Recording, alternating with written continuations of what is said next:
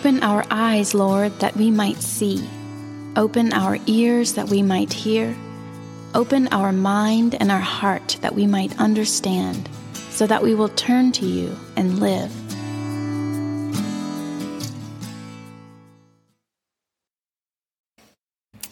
Well, friends, let us pray. In the name of the Father, the Son, and the Holy Spirit.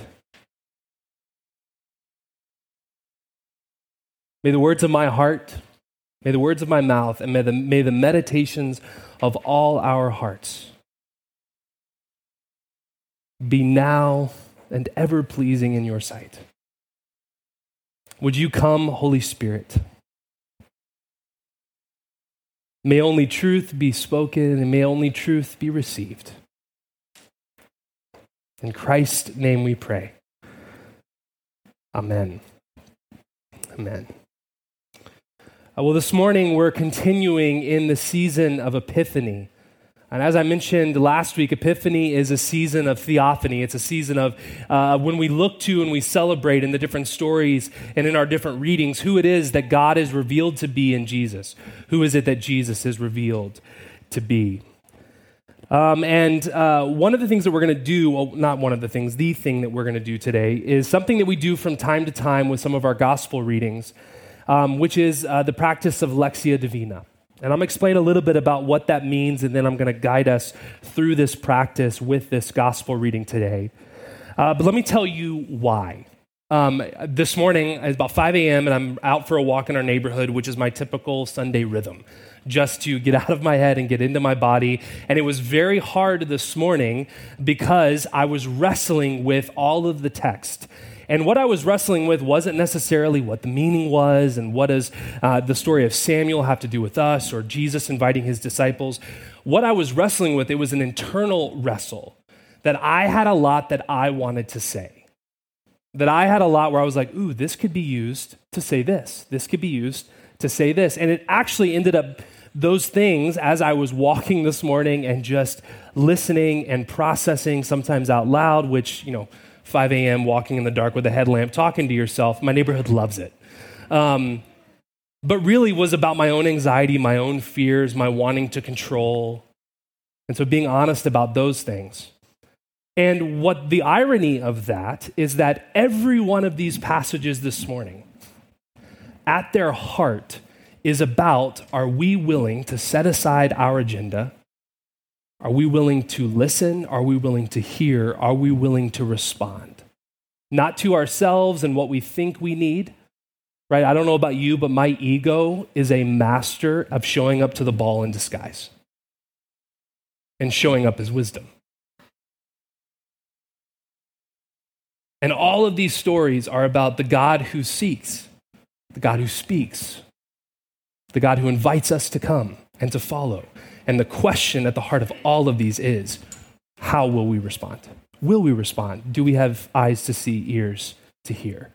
And it's one of the reasons why this practice of Lectio Divina both frustrates me and is such an incredible gift. Because if you've ever done it or you've ever been with us when we do it, it is a complete release, or at least gives us space to let go of our agenda, of what we want to read into a story, of sitting over the story, but rather it's a posture of reception. It's a posture of s- sitting down and opening up our hands to receive. It's not easy, it's a wrestle, but in that wrestle, there is grace. Lectio Divina is Latin for divine reading. It's a conversation, it's a prayer, it's a prayerful way of reading. It isn't just exercising our brains and our cognitive abilities but it allows us to drop into the deeper place, the truest part of us, that is where God resides. And this practice goes all the way back to the ancient Jewish practice of the Shema, reading at a certain pace and cadence with intentional pauses along the way.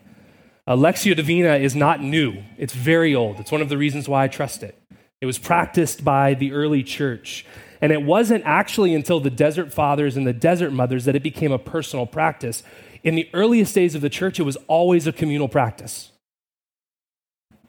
Almost every morning, this is how I sit with Scripture. Before I go to study for a sermon, this is how I begin. But the way I use it very individually is not how it's intended to be used. It's intended to be here done in community.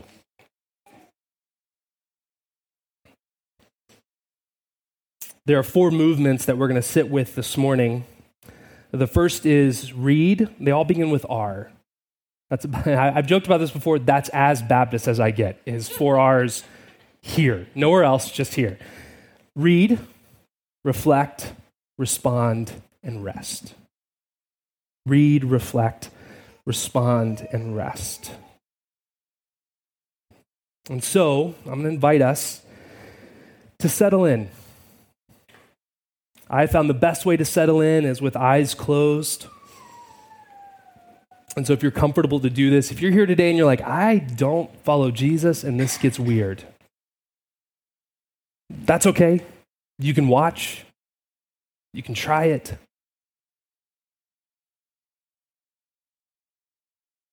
But I'm going to invite us to just close our eyes and begin to take a few very deep, slow breaths.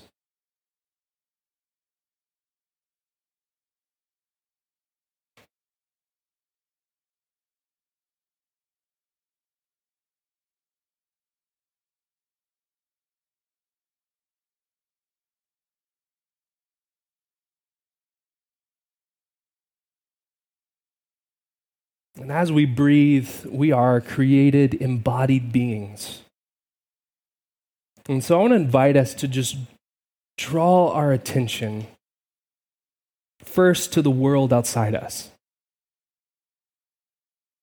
Perhaps you can hear a car driving along Monticello Avenue.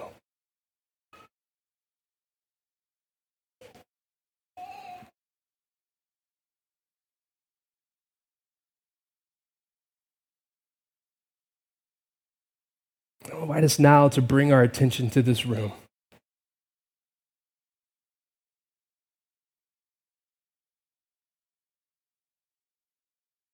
Drawing our attention to the sound of the fan, the whisper of a child.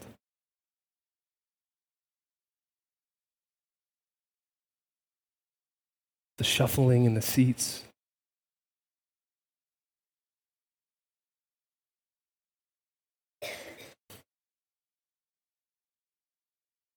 Draw your attention now to your own body. I've found sometimes the best way to do this is to just draw your attention to your smallest toe.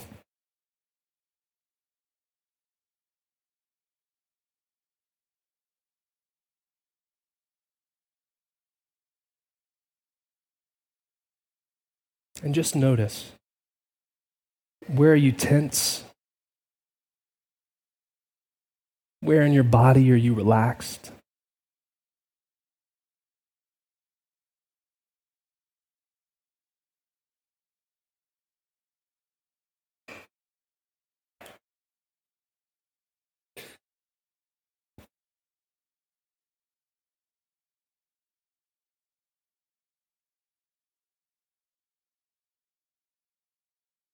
We're going to read through this story four times in total. Each time I'm going to read from the message version. And during this first reading,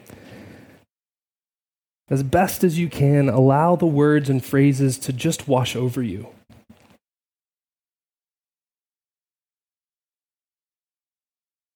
The next day, John was back at his post with two disciples who were watching. He looked up and saw Jesus walking nearby, and he said, He is here. God's Passover lamb. The two disciples heard him and went after Jesus. Jesus looked over his shoulder and said to them, What are you after? They said, Rabbi, which means teacher. Where are you staying? He replied, Come along, see for yourself. They came, saw where he was living, and ended up staying with him for the day. It was late afternoon when this happened. Andrew, Simon Peter's brother, was one of the two who heard John's witness and followed Jesus. The first thing he did after finding where Jesus lived was find his own brother Simon, telling him, We found the Messiah. He immediately led him to Jesus. Jesus took one look up and said, You're John's son, Simon? From now on, your name is Cephas, or Peter, which means rock.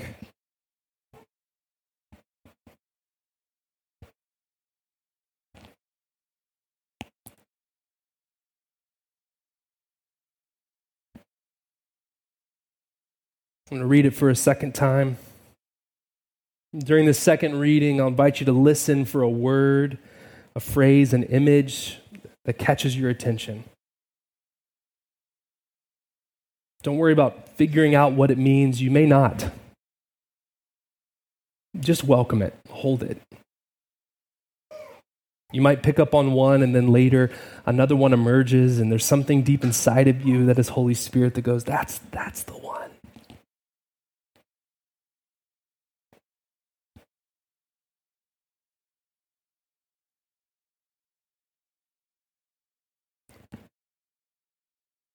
The next day, John was back at his post with two disciples who were watching. He looked up, saw Jesus walking nearby, and said, Here he is, God's Passover lamb. The two disciples heard him and went after Jesus. Jesus looked over his shoulder and said to them, What are you after? They said, Rabbi which means teacher. Where are you staying? He replied, Come along, see for yourself. They came, saw where he was living, and ended up staying with him for the day. It was late afternoon when this happened. Andrew, Simon Peter's brother, was one of the two who had heard John's witness and followed Jesus. The first thing he did after finding where Jesus lived was find his own brother Simon, telling him, We found the Messiah. He immediately led him to Jesus. Jesus took one look up and said, You're John's son, Simon? From now on, your name is Cephas, or Peter, which means rock.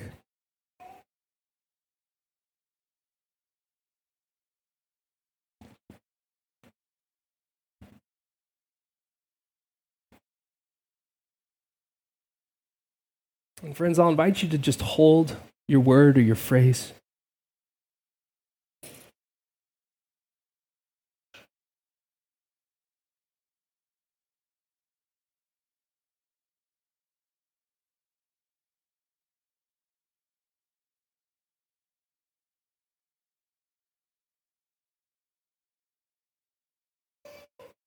And we're going to read this again for a third time.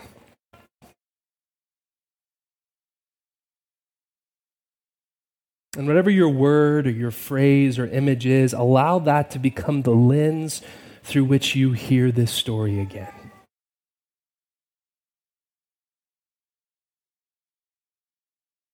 Pay attention to how it interacts with other parts of the story, of how you respond differently as you hear.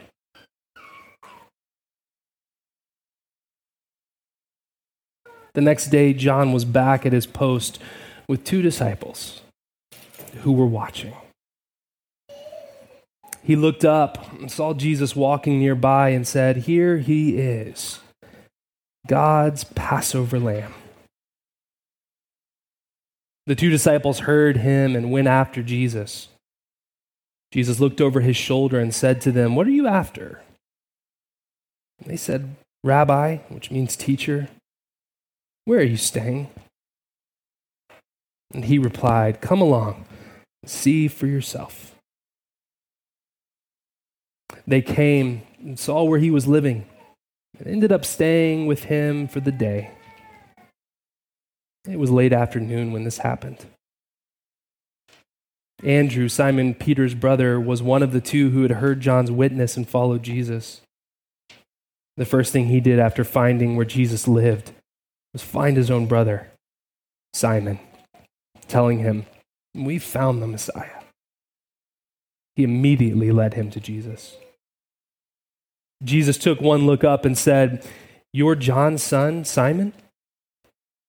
From now on, your name is Cephas, or Peter, which means rock.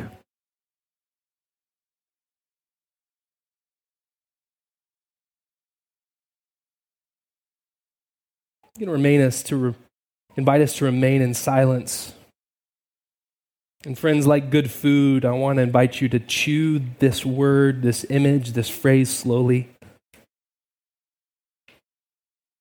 Let your word or phrase interact with other thoughts. Welcome any thoughts, memories. Maybe there's other passages or writings that come to mind. And just welcome them in non judgmental hospitality. If you find yourself becoming distracted, return ever so gently to your word, your phrase, or your image.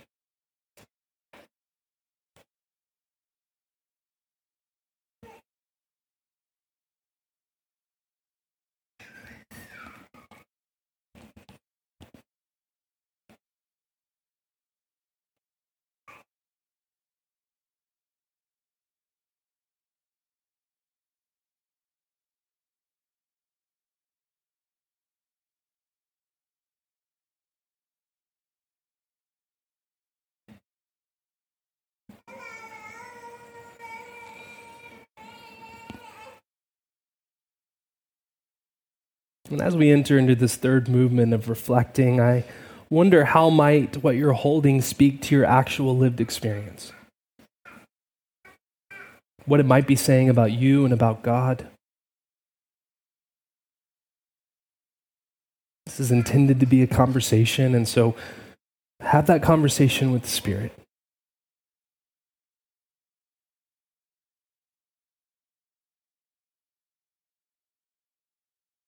Good questions to ask or what are you saying? Why now?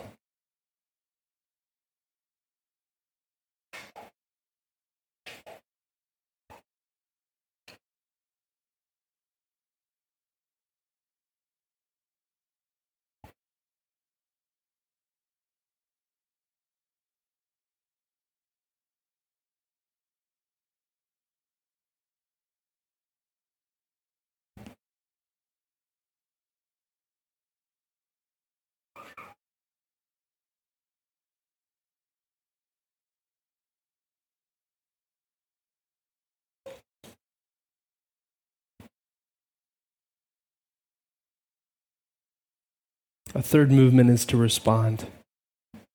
Here's how I'd like us to respond. Continuing in conversation with Holy Spirit, I wonder how you and Spirit, what invitation, what prayer emerges. Is there an invitation? Is there a prayer?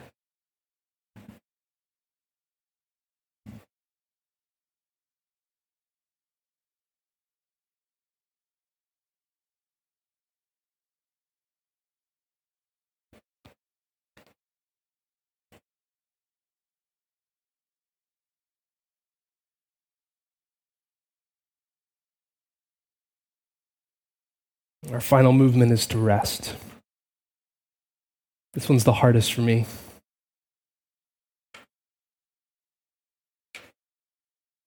Because I'm going to invite you to listen to these words one last time. To not hold your image or your phrase, to not be in conversation with yourself and with the Spirit, but just relax. Trust. The next day, Jesus decided to go to Galilee. When he got there, he ran across Philip and said, Come, follow me.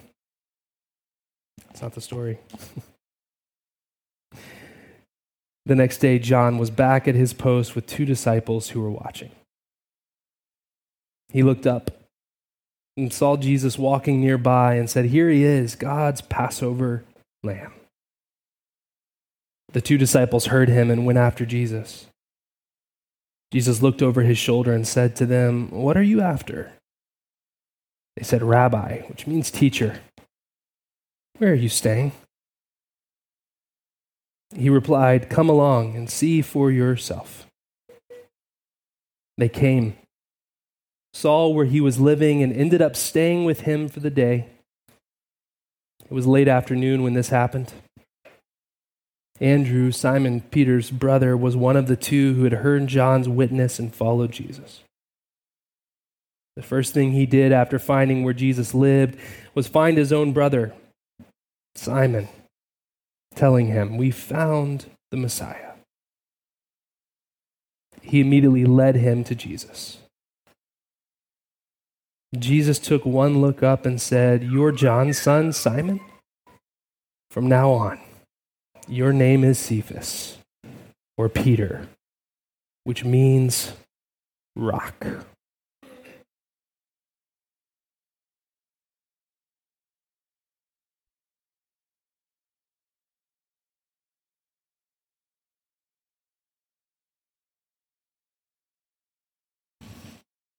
In the name of the Father, the Son, the Holy Spirit. Amen.